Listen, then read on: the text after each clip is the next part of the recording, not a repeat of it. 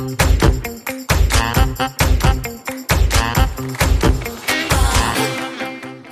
Hallo und willkommen zu einer neuen Folge unseres Podcasts Schwungmasse. Ich bin Maxi und ich darf heute Alena Kretzberg vor meinem Mikro begrüßen.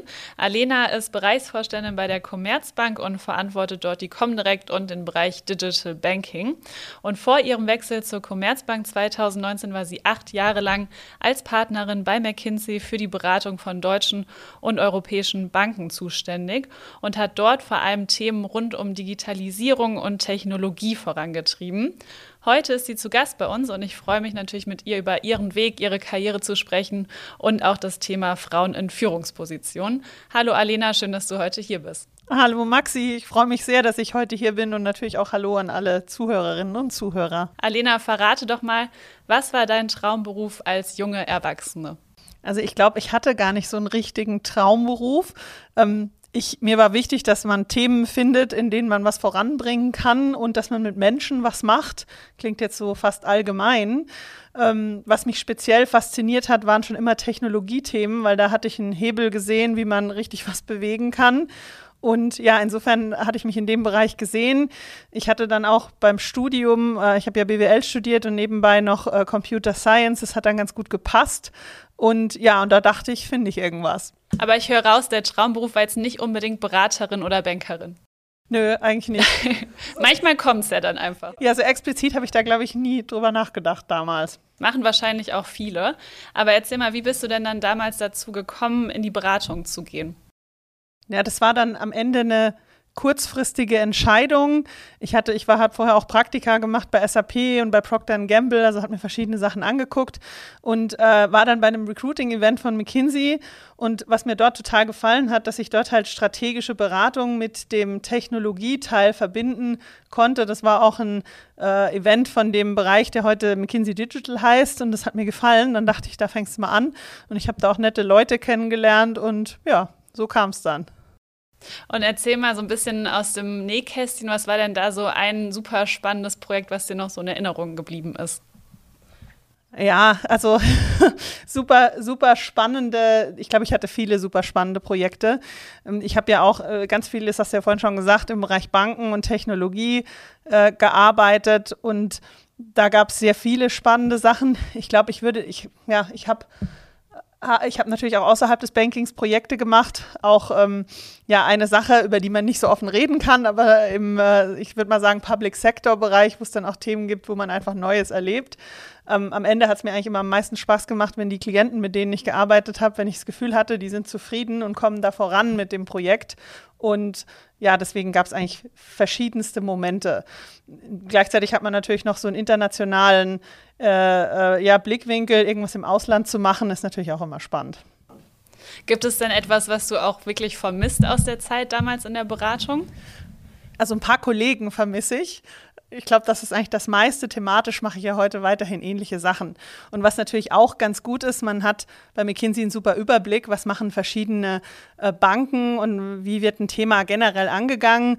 Da, äh, ja, das würde ich mir heute, denke ich manchmal, oh, wie ist das denn jetzt aktuell? Ähm, ja, und das vermisse ich dann sicherlich auch ein bisschen. Du hast gerade gesagt, die Themen überschneiden sich ja auch so ein bisschen. Teilweise gibt es Sachen, die du jetzt auch hier in deiner jetzigen Position so anwenden kannst. Konntest du viel von dem Know-how, was du damals gelernt hast, jetzt auch hier in der Bank anwenden?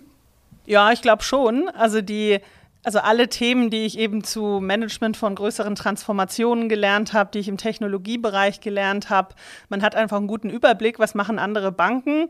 Und äh, ja, das kann man dann hier schon ganz gut anwenden und viele Themen sind ja auch ähnlich. Ich war ja erst in der Konzernstrategie und habe mich um Digital Transformation gesamthaft für die Bank gekümmert. Und ja, da gab es natürlich viele Themen und ja, äh, jetzt immer noch, je nachdem, um was es halt geht, hat man ja da breite Erfahrungen, wie das andere tun. Du hast ja in der Zeit während der Beratung auch deinen Doktor gemacht. Ähm, ich stelle mir das ganz schön stressig vor, so ein Vollzeitjob in der Beratung, dann noch ein Doktor. Wie hat das funktioniert? Ich würde sagen, am Ende hat es funktioniert. ähm, McKinsey stellt einen da ja auch frei. Das ist so ein äh, Programm, das gibt es heute auch noch, das sogenannte Fellow-Programm. Äh, da arbeitet man zwei Jahre und wird dann ein weiteres Jahr freigestellt und äh, also ein Jahr bezahlt und gegebenenfalls noch länger. Und das habe ich dann auch gemacht. Ähm, ja, es war relativ stressig, das dann fertig zu kriegen, weil man fängt ja dann auch wieder an zu arbeiten, muss noch an der Doktorarbeit was machen. Aber ja, es hat geklappt am Ende. Stelle ich mir auch ganz schön schwierig vor, wieder so ein bisschen wissenschaftlich zu arbeiten. Dann ist man ja komplett im Job und hat ja einen ganz anderen Rhythmus oder Arbeitsalltag und dann wieder so ein bisschen Uni-Feeling. Oder wie war das für dich? Ja, das stimmt. Ich hatte mir auch ich, wenn ich so selbstkritisch drauf gucke, hatte ich damals, glaube ich, gedacht, oh, jetzt habe ich total gelernt, wie man an Probleme rangeht und so. Ist aber schon ein bisschen anders als das, was man dann da in der Wissenschaft machen muss. Dann waren da sehr viele statistische Sachen, die ich mir dann äh, wiederum aneignen musste. Ja, ist schon nochmal ein Wechsel.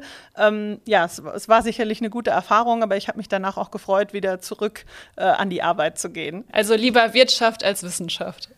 Eigentlich ja. Kann ich nachvollziehen. Und äh, sag mal so Hand aufs Herz, ist, was ist stressiger, Beratung oder Bank? Es, bisschen, also es kann beides stressig sein. Ähm, was in der Beratung stressig ist, dass man, also man reist viel, ja, sicherlich auch was, was ich jetzt nicht so doll vermisse. Ähm, hat auch positive Seiten, aber du hast halt häufig Themen, die dann plötzlich aufkommen, wo du abends feststellst, boah, da brauchen wir jetzt was für morgen, dann muss es bearbeitet werden und das ist natürlich kann stressig sein. Ja, in der Bank ist natürlich auch so, mein Kalender ist den ganzen Tag sehr voll und ähm, wir müssen ganz viele Sachen bearbeiten. Es passieren hier auch im operativen Geschäft Dinge, die man so nicht erwartet hat. Ähm, ja, insofern ist, kann beides stressig sein. Ich glaube, die Nachtschichten, die ich äh, bei McKinsey gemacht habe, waren länger als jetzt hier bei der Commerzbank, aber in Summe ist die Arbeitslast einfach jeden Tag hier intensiv. Ähm, ja, macht beides Spaß. Du bist ja auch jetzt hier bei der Commerzbank für einen sehr großen Bereich zuständig, fürs Digital Banking. Kannst du mal unseren Zuhörern und Zuhörern erklären, was verbirgt sich dahinter? Also was kann man sich unter Digital Banking alles vorstellen? In der Tat äh, sind da einige äh, Themen drin. Also zum einen kümmere ich mich gesamthaft um die Comdirect, also alles, was bei der Comdirect hier passiert.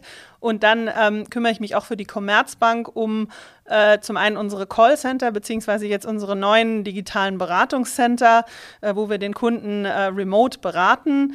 Ähm, und ich kümmere mich auch um Themen, wo wir die Technologie bauen dafür, also zum Beispiel äh, um unsere Mobile-App. Ähm, ja, und noch so ein paar andere Themen. Wir sind ja da im Moment auch in einer größeren Transformation und dass das alles läuft, äh, kümmere ich mich auch gemeinsam äh, mit den Kollegen. Auch viel Verantwortung auf jeden Fall. Ja, auf jeden Fall. Und ähm, ja, was glaubst du, du kennst dich ja in dem Bereich jetzt sehr gut aus, Digitalisierung, Technologie. Was sind denn so die nächsten großen Trends im, im Banking? Die nächsten großen Trends sind, glaube ich, immer schwer vorherzusehen. Äh, wenn man auf die Fintechs guckt, äh, sieht man natürlich einiges.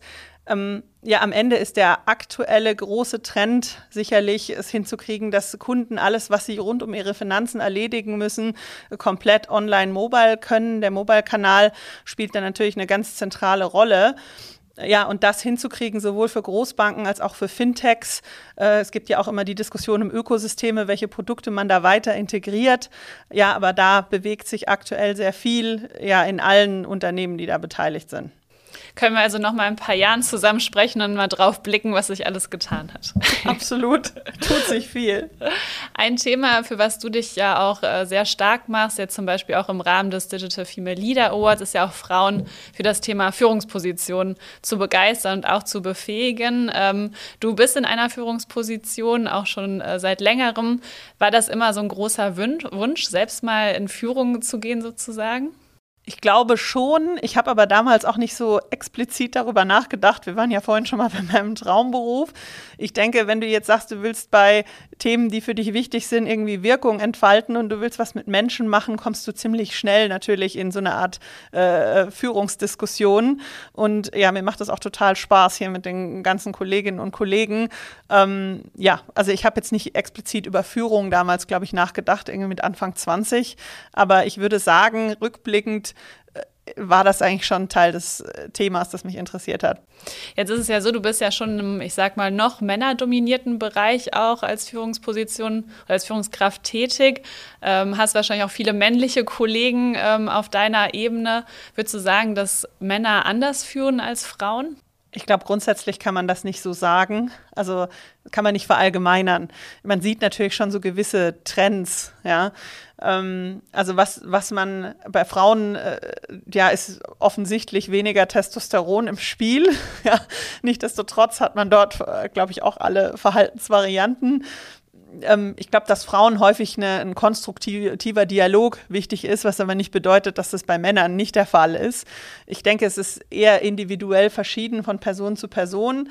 Als Frau bist du natürlich mehr ein Exot. Äh, und äh, ja, ich glaube, da überlegt man sich auch mehr, was funktioniert denn für mich persönlich dann. Und insofern fällt man dann halt auch automatisch mal mehr auf und kriegt dann vielleicht für individuelle Verhaltensweisen dort mehr Aufmerksamkeit. Aber ja, also ich glaube, man kann, man, es ist nicht gut, wenn man da so äh, das verallgemeinert, personenabhängig. Und was macht für dich gute Führung aus? Also zunächst mal von einem Thema kommend ähm, da, dass man sich überlegt, ja, was will ich denn da erreichen inhaltlich? Dann äh, ja sicherlich Ehrlichkeit ist für mich eine ganz wichtige Sache, dass man da äh, mit dem Team und auch mit Kollegen ehrlich umgeht und auch mal sagt, wenn was nicht gut läuft. Äh, das kann man ja in einem äh, vernünftigen Team alles äh, offen besprechen ja, dann, ja gut, solche Dinge wie Zuhören, die mir vielleicht manchmal auch nicht so gut gelingen, sind sicherlich auch wichtig. Ja, und ich glaube, ein offener Dialog im Team, Spaß bei der Arbeit, das zu vermitteln, äh, das gehört für mich zu guter Führung. Du hast ja gerade schon gesagt, wir Frauen sind so ein bisschen die Exoten dann manchmal vielleicht in, in der Führung, äh, in diesen Positionen. Was glaubst du, müsste sich ändern, damit wirklich noch mehr Frauen in Führungspositionen kommen? Für, für mich das ist aber meine persönliche Meinung, hängt es stark auch an der ganzen Familienplanung.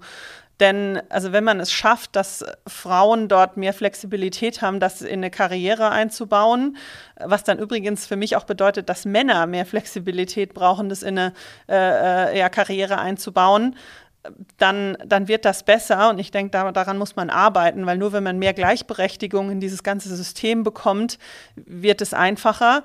Natürlich, äh, ja, bei Frauen sage ich immer, traust dir einfach mal zu und dann wird es schon klappen. Das ist sicherlich auch Teil dieser Kulturveränderung. Aber glaubst du auch, dass da auf jeden Fall sich was in der Gesellschaft, aber auch in der Politik ändern müsste? Es ändert sich ja schon. Ich, ich denke, es muss sich noch schneller ändern.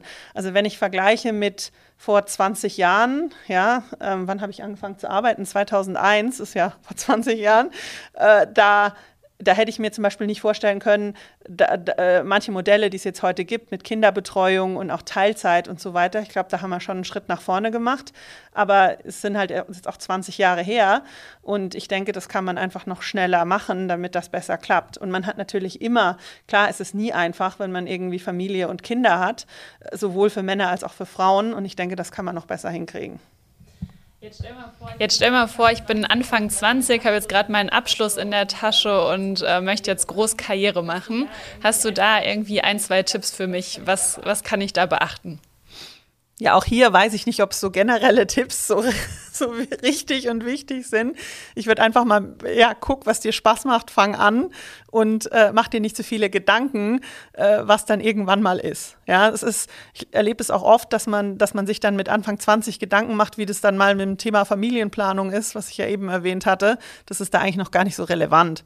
Und äh, ja, insofern nicht zu viele Gedanken machen, anfangen. Einfach machen. Und umgekehrt, äh, was würdest du deinem 20-jährigen Ich vielleicht raten? Naja, eigentlich müsste ich mir jetzt die gleichen Dinge raten und ich glaube auch ich habe mir mehr Gedanken gemacht, als es vielleicht nötig gewesen wäre an der einen oder anderen Stelle. Ist ja, ist ja auch ein normaler Prozess, dass man sich Gedanken macht, aber ja, in Summe hat es ja dann ganz gut funktioniert. Absolut. Man hört ja häufig auch als einen Tipp, so dass das Netzwerk wichtig ist, viele Leute zu kennen. Ähm, würdest du dem zustimmen?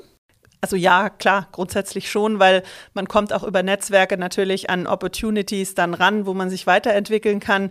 Ich finde immer wichtig, dass ein Netzwerk auch einen thematischen Fokus hat. Also ich, das finde ich zum Beispiel bei Finanzheldinnen super, ist ja auch auf Frauen ausgerichtet, aber mit einem ganz, ganz konkreten Thema. Und äh, das finde ich macht dann auch Sinn, sich dazu auszutauschen.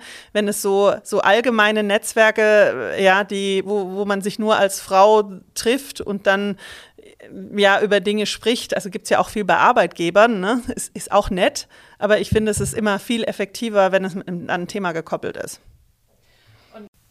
Und glaubst du, ähm, wenn man jetzt Karriere machen möchte, dass man auch etwas auf etwas verzichten muss, vielleicht in seinem Privatleben? Ja, auf jeden Fall. Also die Frage ist, auf wie viel verzichtet man und, und auf was genau. Ich, ich denke, es geht aber jedem so, wenn man jetzt hier meine männlichen Kollegen fragen würde, hast du schon auf Dinge verzichtet, um deine Karriere zu verfolgen, würde wahrscheinlich jeder schon irgendwie sagen, ja. Äh, man muss einfach also Arbeit reinstecken, hilft halt. Ne?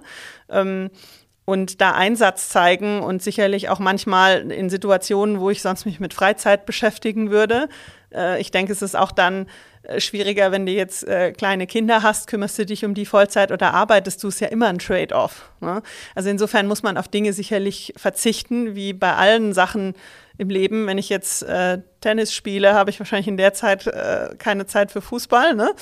Ähm, aber ja, ich glaube, man muss sich halt bewusst überlegen, auf was verzichte ich da und welche Entscheidungen treffe ich denn da.